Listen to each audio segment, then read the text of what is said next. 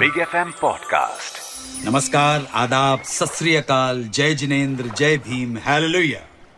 यह है आज़ादी के अमृत महोत्सव के अंतर्गत संस्कृति मंत्रालय भारत सरकार की प्रस्तुति, जल यात्रा। भारत की नदियों की अमृत गाथा अन्नू कपूर के साथ सिर्फ़ बिग एफ़ एम पर। मेहरबान दोस्तों, हम थे महानदी की यात्रा पर और आधा पड़ाव भी तय कर लिया था। भारत की सबसे प्राचीन नदियों में से एक होने के कारण महानदी का इतिहास बहुत पुराना है। ऐतिहासिक ग्रंथों में इस बात का ज़िक्र है कि महानदी और उसकी कई सहायक नदियाँ प्राचीन शुक्ल मत पर्वत से निकली हैं। महानदी का एक प्राचीन नाम मंदवाहिनी भी है, पर यह नाम महानदी पर तब तक ही लागू होता है जब तक वो अपने प्रबल वेग में नहीं आती।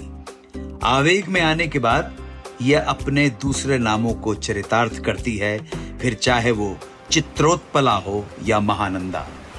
महानदी ने छत्तीसगढ़ को बड़े प्रेम से सींचा है। छत्तीसगढ़ की प्राचीन राजधानी सिरपुर महानदी के तट पर ही स्थित है। महानदी की घाटी की अपनी विशिष्ट पहचान है, और यह पहचान सिंधु नदी तंत्र के समान गौरवशाली है। महानदी के विषय में प्रसिद्ध अंग्रेज़ विद्वान गिब्सन ने अपनी रिपोर्ट में एक विशेष बात का उल्लेख किया था, और वो बात थी महानदी में मिलने वाले हीरो की, डायमंड्स की। गिब्सन की रिपोर्ट में संबलपुर के निकट हीराकुत, अर्थात हीरा कुंड नामक स्थान पर एक छोटा सा द्वीप हुआ करता था, जहाँ हीरे मिला करते थे। और इन हीरों की, इन डायमंड्स की रोम में बड़ी खपत थी। प्रसिद्ध चीनी यात्री वेनसांग ने भी अपनी यात्रा वर्णन में लिखा था कि मध्य देश से हीरा लेकर लोग कलिंग में बेचा करते थे। यह मध्य देश संबलपुर ही था। गिब्सन की रिपोर्ट के बाद एक अंग्रेज़ अधिकारी को इस बात की पुष्टि के लिए भेजा गया था कि वह संबलपुर जाकर वहाँ हीरे के व्यापार की संभावनाओं का पता लगाए। महानदी में हीरों का भंडार फ़िलहाल है या नहीं इस पर शोध चल रहा है। पर इस बात के प्रमाण इतिहास में मौजूद हैं कि कभी यहाँ पर हीरे पाए जाते थे। हीरों वाली इस नदी की महत्ता इस बात से भी हो जाती है कि यहाँ के एक बाँध का नाम ही हीरा कुंड बाँध है। महानदी पानी की क्षमता के मामले में देश की प्रमुख नदियों में से एक है और गोदावरी नदी के बाद दूसरे स्थान पर आती है। महानदी के मैदान बहुत उपजाऊ हैं और चावल की खेती के लिए अत्यधिक उपयुक्त हैं। महानदी छत्तीसगढ़ के साथ ओडिशा की कृषि के लिए भी उपजाऊ भूमि और जल प्रदान करती है।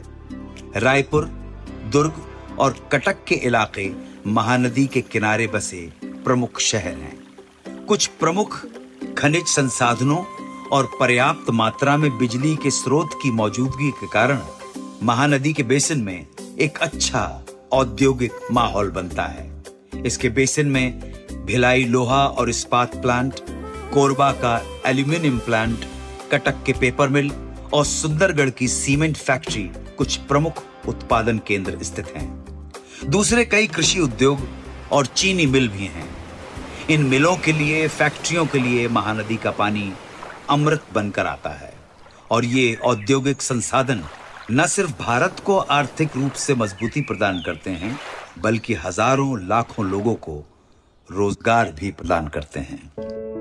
महानदी, भारतीय उपमहाद्वीप में सर्वाधिक सक्रिय गाद जमा करने वाली नदियों में से एक है। महानदी सिंचाई की कई नहरों को सदा नीरा करती है। बहुत वक्त पहले तक महानदी आवागम का भी एक महत्वपूर्ण साधन हुआ करती थी। नाव के द्वारा लोग महानदी के माध्यम से यात्रा करते थे। इतिहासकारों के अनुसार, महानदी के जलमार्ग से कलकत्ता तक कई वस्तुओं का आयात निर्यात हुआ करता था। छत्तीसगढ़ में पैदा हुई जड़ी बूटियाँ, धान और अन्य सामान को देश के दूसरे हिस्से तक पहुँचाने में महानदी का एक अहम योगदान रहा है। श्रोताओं अब वक्त आ चला है इस यात्रा के अंतिम पड़ाव का। और अंतिम पड़ाव में मैं आपको बताऊँगा महानदी पर बनी एक ऐसी परियोजना के बारे में, जो सिर्फ़ देश की ही नहीं, पूरे विश्व की शान है। प्रिय मित्रों, नदियाँ हमारे मन, आत्मा और शरीर तीनों को स्वच्छ करती हैं। ये सदियों से हमारे साथ साथ हर बदलाव की साक्षी रही हैं। अगर मनुष्यों ने अपने स्वभाव, अपने रहन सहन आदतों को बदला है तो नदियों ने भी मार्ग बदले हैं। अपनी जल राशि को कम और ज़्यादा किया है। बाढ़ लाकर अपना क्रोध दिखाया है तो संयमित बहकर अपना प्रेम भी प्रदर्शित किया है। नदियों के इस विराट व्यक्तित्व को समर्पित है हमारा यह प्रयास, जल यात्रा। और इस जल यात्रा में आज हम यात्रा कर रहे हैं महानदी की, जिसका है ये आखिरी पड़ाव। महानदी की बातों में बात करना शेष है, सिंचाई और अन्य जन उपयोगी योजनाओं के बारे में। और इन योजनाओं में सबसे ऊपर नाम आता है, हीरा कुंड बाँध का, जो हमारे देश का सबसे बड़ा एवं लंबा बाँध है।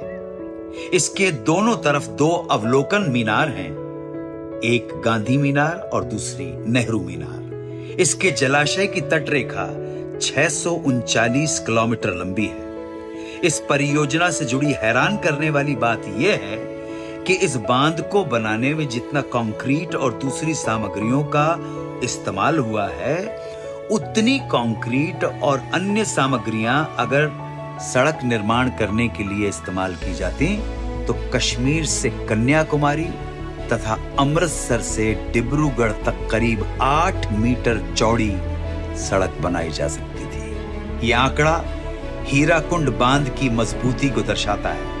हीराकुंड बाँध से बनती है हीराकुंड झील जो एशिया की सबसे बड़ी मानव निर्मित झील है। इस बाँध की लंबाई 4,801 मीटर है जिसमें 810 करोड़ घन मीटर जल संचित होता है। प्रकृति प्रेमी, शांत वातावरण और हरी भरी हरियाली का आनंद लेने के लिए भी हीराकुंड बाँध ओडिशा ज़रूर आया करते हैं। सर्दियों के मौसम में यहाँ पर्यटक, पक्षियों की कई प्रजातियों को देख सकते हैं, क्योंकि यह स्थल वन्य जीवों के फलने फूलने की सुविधा भी प्रदान करता है। बाँध के निर्माण के समय कुछ पुराने मंदिरों की खोज की गई थी। यात्री उन मंदिरों में मई एवं जून में नाव की सहायता से जा सकते हैं। इसके अलावा, महानदी पर रुद्री बैराज परियोजना, गंगरेल बाँध तथा इसके साथ ही राज्य का सबसे लंबा सड़क पुल महानदी पर रायगढ़ के नंदी गाँव में ही बना है। ये सभी परियोजनाएँ इन राज्यों के लिए ही नहीं, पूरे देश के लिए बहुत महत्वपूर्ण भूमिका निभा रही हैं। और ये सब महानदी के अस्तित्व की वजह से ही है। महानदी अपने नाम के अनुरूप महानता का स्वरूप है। और ये महानता हमारी समृद्धि और सांस्कृतिक उन्नति को लगातार विकास की ओर ले जा रही है। महानदी और देश की हर नदी को मेरा शत शत नमन। सुनते रहिए आज़ादी के अमृत महोत्सव के अंतर्गत संस्कृति मंत्रालय, भारत सरकार की प्रस्तुति, जल यात्रा, भारत की नदियों की अमृत गाथा। अन्नू कपूर के साथ सिर्फ़ बिग एफएम पर। मेरे प्रणाम स्वीकार करें। नमस्कार। जय हिंद। वंदे मातर Big F M podcast subscribe and follow Big F M also visit Big F M India dot com for more